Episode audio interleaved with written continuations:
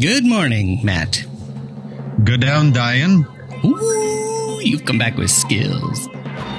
Like Alexa gets Yep. a new skill uploaded. You've had a new skill uploaded. Yeah, they just plug me in like in the Matrix, and I say, "Teach me some Icelandic." That's great.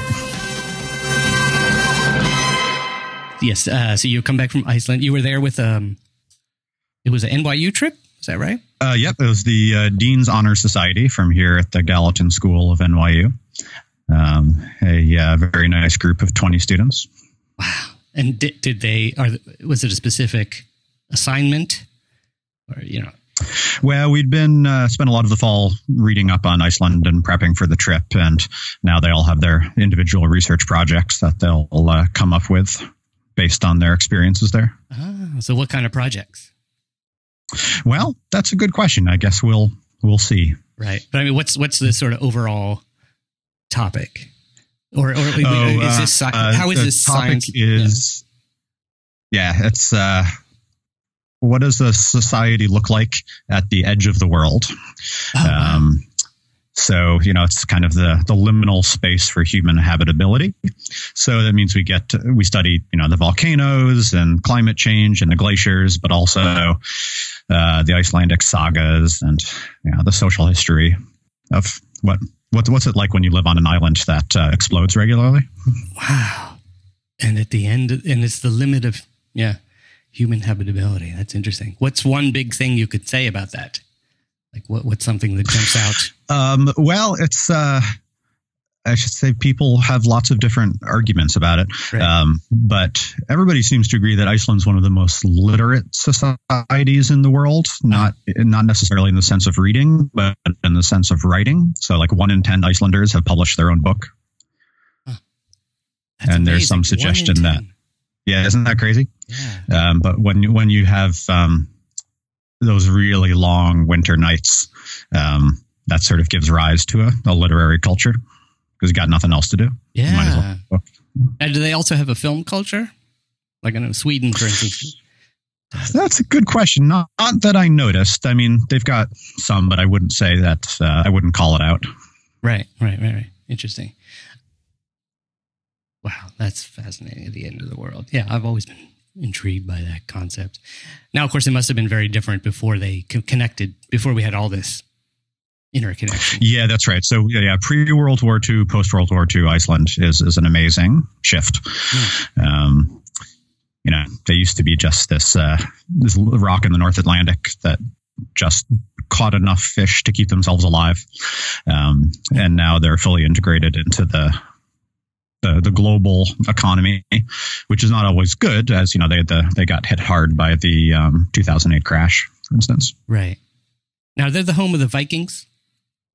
Uh, they were settled by Vikings. Yeah, I suppose technically Norway would be the home of the Vikings, um, but yeah, the Icelanders are very proud of their Viking heritage. Ah, so they were settled by Vikings, but then sort of lost contact with Norway. Well, yeah, I mean they were so far out in the middle of the Atlantic that they were they were ruled by Norway and then by Denmark, um, but it's hard to uh, keep control of a colonial power. Right. Uh, or keep control of a colony that far out with that level of technology. So. Right, right, right, right. So, uh, first of all, welcome to uh, our viewers from Iceland. Uh, viewers, see, Participants. what episode? We're on like episode twenty thousand or something now, Something like that, yeah. Something like that. And I work in film and television, and so I keep calling the audience viewers. You, you in the audience there, I'm, I'm calling you a viewer. You're viewing something, and uh, it's something better than, you know, Matt and I, Matt and I's, our face. I can't speak for Matt's face. That, that that would be a pleasant thing. Mine at this hour of the morning is, uh, is not good. Uh, our listeners, our listeners, I call. Uh, I'll, I'll learn. I'll learn someday. By the time this is, what the if I could actually speak properly just after nine in the morning That would be New uh, York strange. City time. Well, welcome back. I'm very glad to have you back. Thank you. We we uh, we I carried on with, with the royal we carried on uh, Yes. the past two weeks, continuing our UFO saga, which is, as you know, it is a popular topic. You were asking, did we get a lot of angry tweets or emails from uh, alien abductee people, people who've been abducted, um, neither from Earth nor airborne uh, communiques. Uh, angry. okay. Interest, you know, pe- we, we so far it looks like the what the if community is um, intelligent and moderate in their views. So Well, gonna- that's good. we'll you know we'll see what we can do to change that. If you have a friend who's like an extremist, not violence, not into that, but wacko, wackadoodle, bring it. The more wackadoodle, the better. um, well, I mean, I live in Greenwich Village, so I'll just grab somebody off the sidewalk. Exactly. Just put the microphone out this window. yeah. It'll be great. now you watched the. You said you got a chance to watch the New York Times, the video that the New York Times posted that they had somehow furrowed out of the Defense Department Yeah. or out of Bigelow Space, the uh, contractor.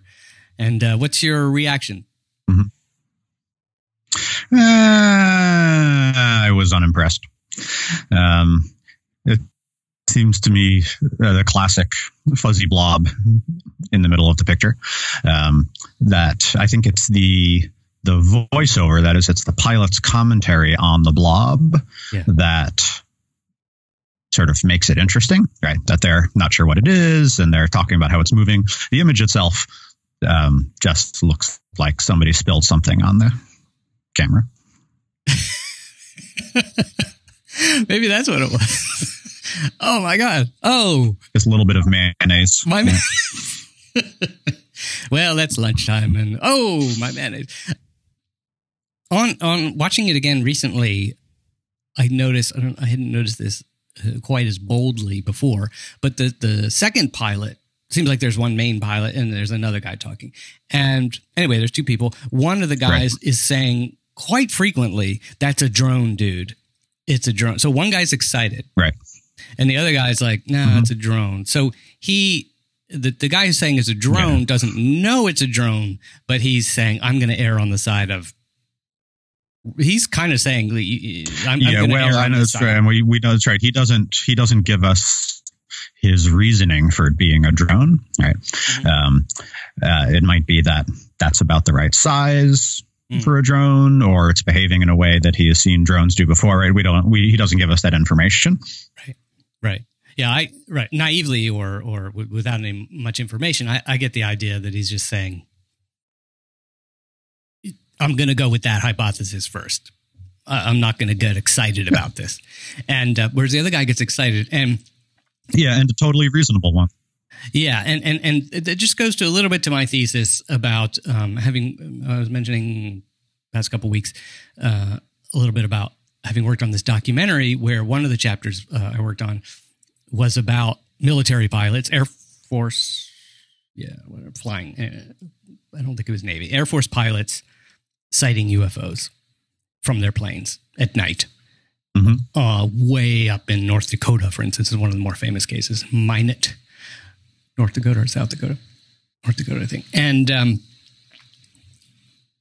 upon seeing the interviews that were done at the time we made the documentary, which is many years after the sighting, I believe I could see Mhm. that the personalities of the people were different, and that let's say there was three people Huh. that they interviewed. I'm not sure if everyone, some people had passed away or whatever. These guys were elderly.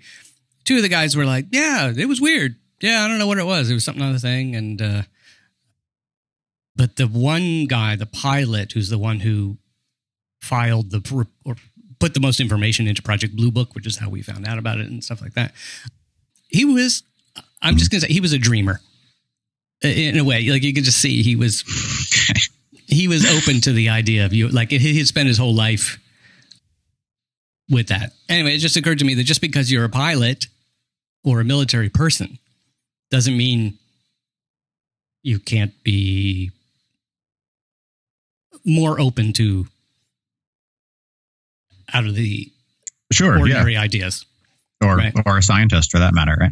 Right. Um, In fact, if you I love mean, one of the things fiction, you get with Yeah. um, yeah, Oh. um, you know, one of the things you get when you have people trained in a technical field is that they get really good at s- spotting and interpreting one class of things. All right. So if you're a fighter pilot, you're really good at identifying other fighters. Okay?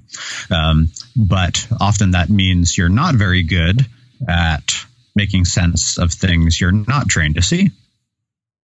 Does right. that make sense? Oh, interesting. Right. If yeah, say, um, say, that, say that again, just so that's so clear. if it does it, it's clear to the audience. Yeah. So yeah. when you're trained, when you're a trained observer, you know, be that a fighter pilot or a uh, experimental physicist or something like that, you're typically trained to look for a certain kind of thing. And you become, so be that enemy aircraft or positrons, and you become very good at spotting those things.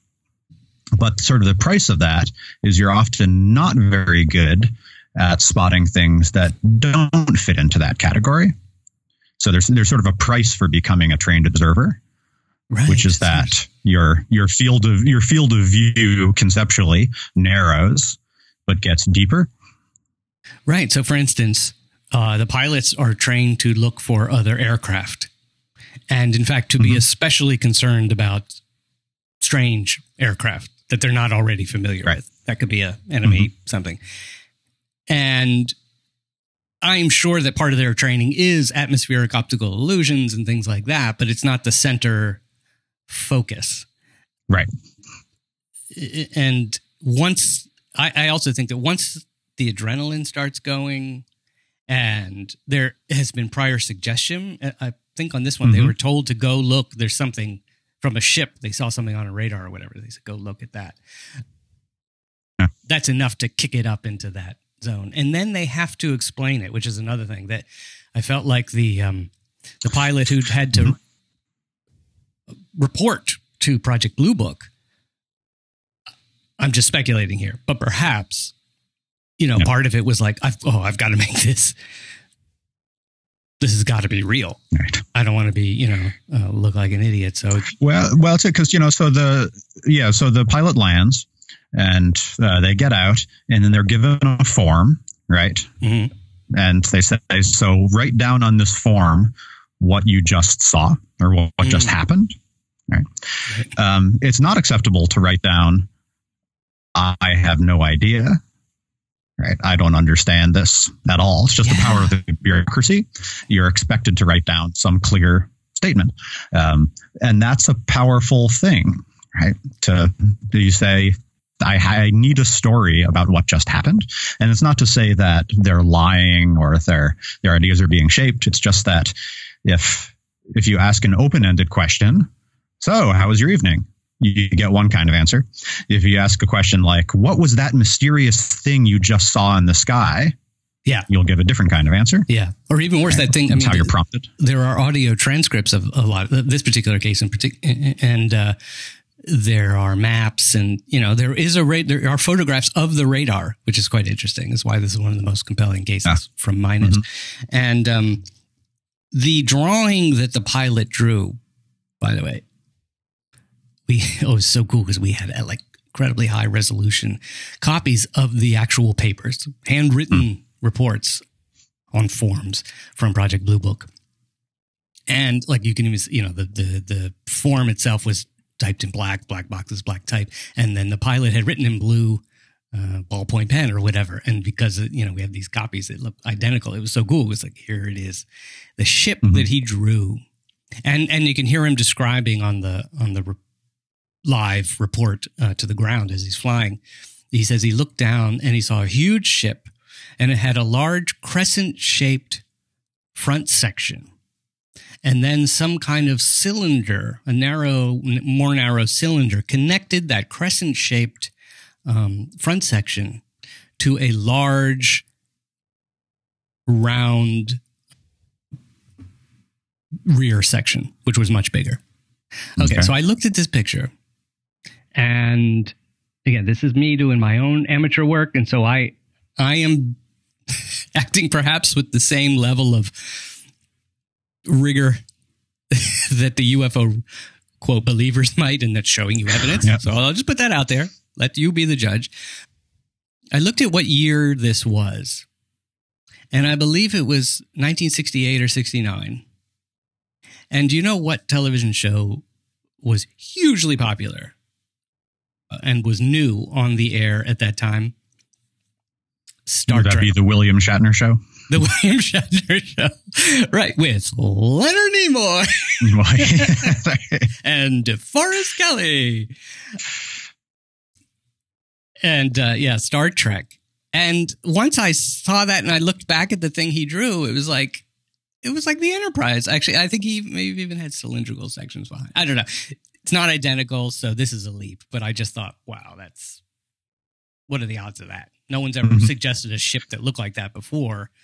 Well, and, and, I should say one of the design influences on the Enterprise was UFOs. Right, the Enterprise was supposed to be sort of a combination of flying saucers and jet aircraft. Oh, I didn't know that. Yeah, because that that's that seemed like the two most futuristic craft they could think of. So if if you look at the original Enterprise, it's essentially you know it's got the the jets on the back, right, and they're just stapled to a flying saucer. Yeah. That is really interesting. Wow, very cool. I, have always been impressed that they went with that design because it's so ungainly. And yes, from, that's right. from a true science fiction perspective, that's really mm-hmm. bold and smart because what Gene Roddenberry and the designers were saying is doesn't matter. We're in space. Yep. You know, could be all kinds yeah. of. Yes, that's right. It's totally bizarre. Yeah. yeah. Um, oh man, as a kid going, I remember when the Air and Space Museum opened in Washington, mm-hmm. and mm-hmm. one of the, even though the Apollo 11 craft was there, even though the Wright brothers plane is there, and any number of um, you know, uh, hallmarks of flight aviation. The most awe inspiring to me as a kid and most popular exhibits there was they had the actual model of the Enterprise. Yeah. Hanging. Cool. And it was just, oh my God, it's amazing. so the aliens are here. They're teasing us. This is, this is what we were, before you went to Iceland, we, we had an incident. The New York Times reported and uh, showed this video that came out of the Defense Department, and then we talked about some other uh, incidents in the in the subject matter. And then while you were away, I kind of dove deep into alien abduction and talked mm-hmm. a bit about how to what's involved in making documentaries, some of the pitfalls you can be seduced into helping the story along. And yep. uh, we pulled ourselves back from that, but most people don't. And I was suggesting even that I think, unfortunately, right, there's people that go out there to make shows with that intention to, to be even more uh, sure. mani- That's right. manipulative. History Channel. Yeah. we love History Channel. You mean, you mean uh, UFO Channel. So UFO channel. the UFO Hitler channel. But I found it compelling when you mentioned at the end of the last episode you were on where Oh, by the way, to to our listeners, go back and listen. If you haven't listened to those episodes, you don't need to, because nothing we do is in linear fashion anyway. Right. You know, this what we're doing right now might actually have occurred in the future, and we're bringing it back to now. Yeah. It is, after all, episode twenty five thousand, as I mentioned. Mm-hmm. So, um, but check it out. Also, go to our website, whattheif.com has a lot of episodes now I mean, there's probably 24,999 episodes there. Um, Pretty close. Yeah. For your exploration, you might not have heard there may be subjects there that you're fascinated by. Drop them in. So, uh, you said, well, or somehow we came upon the idea that they're teasing us. I mean, why? They're not the alien. If the aliens are here in UFOs, they're mm-hmm. not. Let's assume that they are able to prevent us from taking any photographs or having any memories right of seeing them or being prodded or poked mm-hmm. or squeezed um, by them taken out of our beds so why would somebody do that right so the so the problem you know the, the fundamental problem of all this is that uh, we don't know how much the aliens are like us. So mm-hmm. our natural reaction is to say, under what circumstances would we do that to somebody? So then we get a list like we're jerks, um, we're we're messing with them. Um, so that's just kind of a caveat that, of course, we're working from within our own framework. Um, and in fact, the but, I, I, can't think yeah. of uh, unless you know we haven't done this to other people haven't done this to other people that much, but we do do it to animals all the time. Yeah, exactly right. So that's kind of what I was thinking is that we do go to uh, animals' homes and mess with them, right? Yeah. Uh, and generally, that's that's under under the guy. Our claim is that we're trying to understand the animals, um, and that's the the justification for us being jerks to them, right? Uh, is that we want to know how they think or how their society operates. So sometimes that's a Jane Goodall style. We'll go live with them and become one of them Right. Now, interestingly, and try Jane, to understand that Jane one. Goodall, that example, she interestingly did not attempt to mask herself. Right. Yeah. So the equivalent there would be um, the Vulcans just beam down into the middle of New York City uh-huh. and say, "We're here. We're going to hang out." Right. We're interested in you, um, but there's no concealment. Right. Right. Um, but this, so which would be the polite way to do it, by the way. It would. That's right. It would be the polite, but there's a sense in which that's, that's a terrible observation because they're clearly disrupting what's being seen. Right. And this is something that animal behaviorists have known for some decades now is that animals in captivity display behavior that they simply do not in the wild. So if you want to know what their their real or natural state is, you have to try and access that with as minimal interference as possible. Right. Um, and that's that's hard, right? Uh, just because you know we're big mammals and we drive loud cars, and it's it's hard to to sort of fully hide yourself. Um, so one extreme is to say uh, we'll have as little interference as possible, um, and we'll watch from satellites or drones or something, mm-hmm. and therefore see the the true thing. But then the other extreme is to say, look, we know we can't get a fully non-interfering observation. So let's set up a controlled experiment that lets us look at exactly what we want. Uh huh right? We're going to give up on this idea of natural and just try to do the best thing we can, find the precise information. Right. So we might say right. that given that these two chimpanzees are in captivity in this lab, mm-hmm. we're going to say, well, that's the same for both of them. So let's find differences right. now. Yeah, so let's figure out. So, so, let's look at a specific thing, right? We're interested in tool use, so let's set up a contrived experiment mm. that's just about tool use, and we don't. That doesn't tell us anything about chimpanzees' natural behavior, but it does tell us something about what they can do with the screwdriver. Right, right, and okay. could show um, could show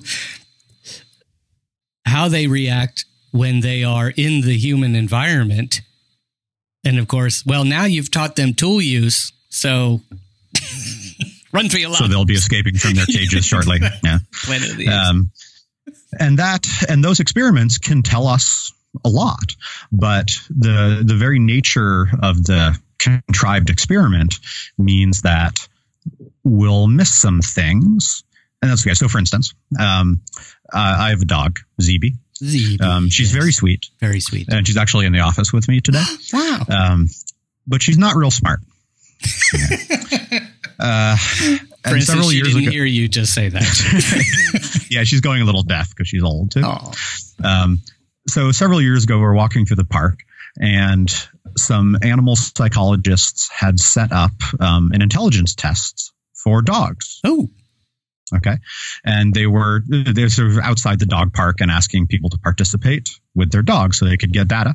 Mm-hmm. Um, and it's a fairly, it was a fairly straightforward setup, which is essentially um, they hide a treat in a kind of maze thing and they see how, how the dogs solve the maze problem, right? Sort of classic behaviorist right. um, thing. Um, so they, they show the treat to Zeeby and then they hide it um, and then they say, okay, Zeeby, get the treat. But she just sits there because she doesn't understand that that's like a thing she's supposed to do now that she's uh, supposed to go find it right. she doesn't it's her uh, you know she if someone gives her food she'll eat it right. but she knows she's not supposed to go take food from somebody else so she just sat there um, and so instead of getting a grade on the intelligence test she got a certificate of participation yes yeah, that's that's, that's special. but she's a very nice dog. But she loves it. She um, loves that, spe- that certificate. That's right. And so you might say that's actually not a very good test for ZB's intelligence because we expected her to participate in a way that she did not.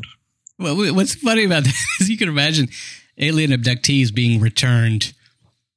Mm. And, and similarly, they didn't abduction. They didn't provide something useful, and but they got instead of a certificate, which is what we humans would give each other, you know, they get some mm-hmm. object that the aliens, you know, share. It was a equivalent of, of, a certificate, but it was just some weird.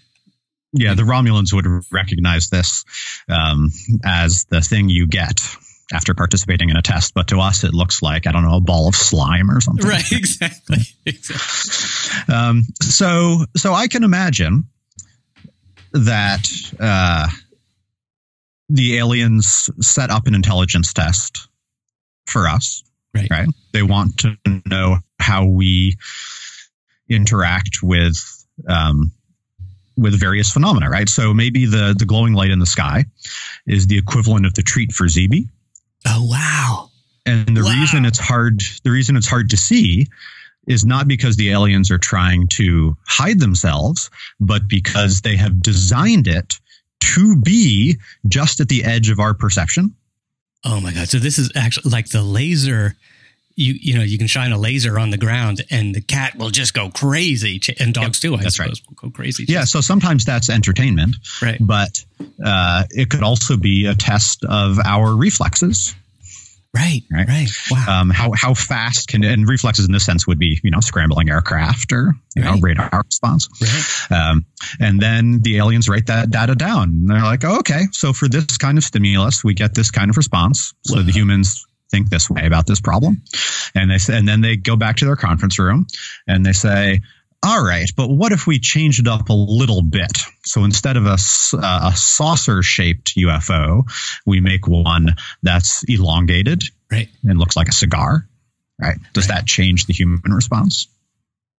Right, right. And, um, but then what do we say about, there's a big aspect to this that seems to me either this is where they are, then maybe they're progressing the tests taking the tests through some kind of progression where mm-hmm. they're not yet testing mainstream or they're not testing people in in mass on mass right and the, or, or, oh, yeah, they're, they're not doing something sure. ridiculously obvious mm-hmm. Like shining yeah, you know, right, because, a UFO hovering over the Empire yeah State. like we like we said before there's there's this range of tests you do right. on animal behavior so they may have selected that this is the the level of interference they're interested in.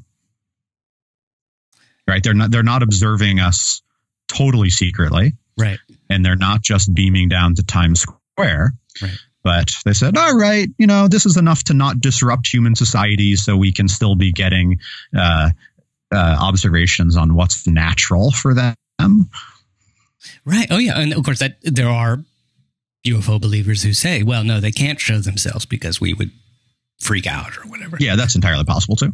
Um, and again, that's uh, that's projecting our concerns onto them. Right? We would be worried about that, so they must be worried about that. And that's that might be true, but that that's always a little dangerous to do. The truth is, I don't think we'd be worried about. That. like, uh, there's a few purists, you know, who might do that, but uh, you know, just like on Star Trek, the Prime Directive the prime directive right. mm-hmm. is do not interfere. Don't even show yourselves. And of course, that's violated. Right. Yeah. And, you know, maybe they're not testing us en masse because they have limited resources, right? These are, these are the graduate student aliens working on their thesis. So they only have enough money for one UFO per month. or something, right? so if they had a bigger research grant, they'd be sending out thousands of them. Um, but they don't because grad students never have enough money, and this right. is the the backwater. Right? There's a more interesting planet that the tenured professors are looking at, Ooh, and they can got, send yeah. a thousand UFOs down anytime. But we're the crappy test planet that what, the grad students get. We're like the mm-hmm. remedial. right. So so it, it, all seems inconsistent and weird because it is inconsistent and weird. These are these are second year grad students who haven't figured out research methods yet. So the system's a mess. Um, and, what, they're they're just figuring it out. What would the department be called? The Department for Human Studies. Oh, that's a good question. I mean, it could be the Department of Human Studies, but that doesn't seem quite right, does right, it? Right. Um, I guess it would depend how they see us. You know, maybe they're silicon-based life form, so it's the De- Department of uh, Carbon Biochemistry Behavior. Oh. it took me a moment because I am a mere remedial human. Uh, department what was it again? Biochemical behavior. Uh, Department of Carbon Biochemistry. Carbon, yeah. Behavior, I think, right? Which, yeah, which it's interesting because to that the image that came to mind was like studying plankton, and that begins yep. maybe to, it, mm-hmm. you know talking about pets is one thing, and even apes because we can imagine Jane Goodall in the jungle, and, right? And we've seen you know movies. So, but let's say yeah, plankton uh, very, very, very microscopic, multicellular, I guess, but mm-hmm. you know, where all it does is respond to light. It just sits there. Yep. You right. just poke it. And so that is, the, in other words, in a way, if we think of like a colony of, um, is plankton a good example? Uh, uh, uh, uh like a um, like I don't even want to say fish. I want to go all the way down to plankton. Yeah, plankton's cool. Right. Mm-hmm. So so we want to shine a light or put some sort of heat source, dip it down into the ocean, and mm-hmm. watch how the plankton society, so to speak, the colony, yeah. swarms. What patterns do they take? How do they react to that? Mm-hmm. That thing. And we're not. Yeah, so, they, they right. might say, "Well, why aren't they?" If if they really did have conscious thought, right? Which who knows, yes, right? but if they did, so maybe they would say, so maybe, "Why aren't they? Mm-hmm. What's with this?" That's right. Why aren't they extending their exoskeletons in response to the stimulus? Right, or even where's their lead? Where's right, their chief they, plankton? They, yes. so I wonder if plankton might be too far down the scale, mm. but maybe let's say um, uh, the octopus. Mm, okay. So octopi, I say, and the argument about whether it's octopi or octopuses, we can do another day. It's okay. it's interesting and bizarre why people argue about this. But really? Neither here nor there. Okay. Um, is uh, they're you know they're fishy kind of things, but it turns out that in certain circumstances you can observe what seems to be quite intelligent behavior right. on the part of them, right? They'll hide inside a shell. Um, uh-huh. They'll, you know, they can, there's stories of them, you know, opening up aquarium tops and right. escaping, right? Things like this, right? And can so, they change color to match their background? Uh, some of them, yeah, uh-huh. right. Yeah. Uh, and of course, there's the famous psychic one who kept um, predicted the World Cup a few years ago, I think. really? I can't remember his name, but that's neither here nor there. well. Yeah. Um, so I'd like to think that with respect to the aliens, we're more like the octopi um, than we are like the plankton in that we're we're displaying complex enough behavior that it's worth doing interesting experiments on us right we're, we're not right. just they're not just poking us with sticks right. um, but they're giving us complex stimuli and seeing how we respond to that yeah that's interesting in that with the octopus we see the potential for recognition like we right. actually yeah, want yeah. to. We, in, I mean, to many people anyway, we want to believe that this creature has intelligence, and we just haven't yet figured out how to access it. Right. Yeah, and that's and that's why they're interesting to hang out with. Uh-huh. Uh-huh. Uh, because if there if there were if we didn't have that sense that there was some intelligence possibly lurking there, then why bother doing complicated experiments with them? Right, right, okay. Yeah. Is so I'm just trying to uh, really flesh out this Mhm. scenario in that if we are octopus, octopi, or Yeah. dolphins, Um, that's fine. Let's stick with octopi because Right. they're not mammals, so they're a little little Oh, different. Okay, cool. Right. So if we are octopi to the aliens, just like Mhm. uh, the octopi is to us, uh, Mhm. and so therefore the aliens are us, presumably the octopus has a communication language, or at least if Maybe it's we we can't tell, right? I think that's that's that's part of what's worth uh, exploring with them is do they have some mechanism for communication amongst each other? Um, and I think that that answer is up in the air. So you can imagine the aliens doing the same thing for us. They're like, all right, so we'll do stimulus 4B in North Dakota right. and see what the response is. And then we'll do stimulus 4B in Belgium uh huh. and Yeah. see if the humans in North Dakota can somehow communicate with the humans in Belgium to coordinate their response. Whoa. Right? That would be a good experiment to do if you're Right. not sure if humans are intelligent. And we do that with octopi, I would assume, right? We, let's see if Yeah, Sure. like with That's whales, right. You take, yeah, that's right. You take, is it with whales we have discovered yeah, you take a bunch think of different octopi. Yeah. Mhm. Yeah, I don't know. Right. So that would be an interesting alternative explanation to the the secrecy hypothesis, right? It's hard to make sense of the secrecy hypothesis is it's hard to make sense of UFOs because they're trying to conceal themselves, or maybe the government is trying to conceal them. Um, but an alternate explanation, and then an alternate explanation would be the jerk hypothesis, right? They're just jerks.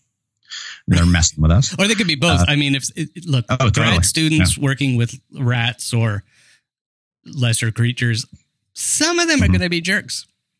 Maybe not super Oh, yeah, that's right. sadistic, although they exist too, probably. But like, there- there's Um, going to be plenty that just sort of are playing around. Yeah, that's right. The grad the grad student is stuck in the lab late at night, waiting for a particular reaction to run. Right. Um, that takes four hours, and while she's waiting for that, she's like, "Well, I'll mess with the test organism." right. Right. Let me um, take this toy, this alien toy I have, and Mhm. shake it on a thread in front of this Air Force plane. Yes, yeah, and you might not be taking data, right? You're just bored and waiting for waiting for the next run. Right. Um, so, so I, I posit, in addition to the secrecy and jerk hypotheses, the grad student hypothesis, um, that we are just being experimented on by not quite competent alien scientists trying to figure out how we think. Right. Although now added to this though, there must the the supervisors um, Yes. have pretty good controls because even with Hopefully. if the grad students are you know bumbling around with uh, showing you know things on Earth, and and you know there's there's another group maybe it's like second level or you know like once you advance or is it would you maybe it's postdoc what do you call it Well, it the ones be, who get but- to abduct people that's the medical school the medical school Um, but you know, not all, all grad advisors are different, right? So some Right. grad advisors will be in your lab every day and looking over your shoulder and fixing your mistakes. Right. And some will check in with you once a year and they don't remember your name. and they're like, Who, what are you working on again? What and planet? they give you That's right. which which planet are you on there? Like, oh yeah, oh the one with the the monkeys and the internet, right?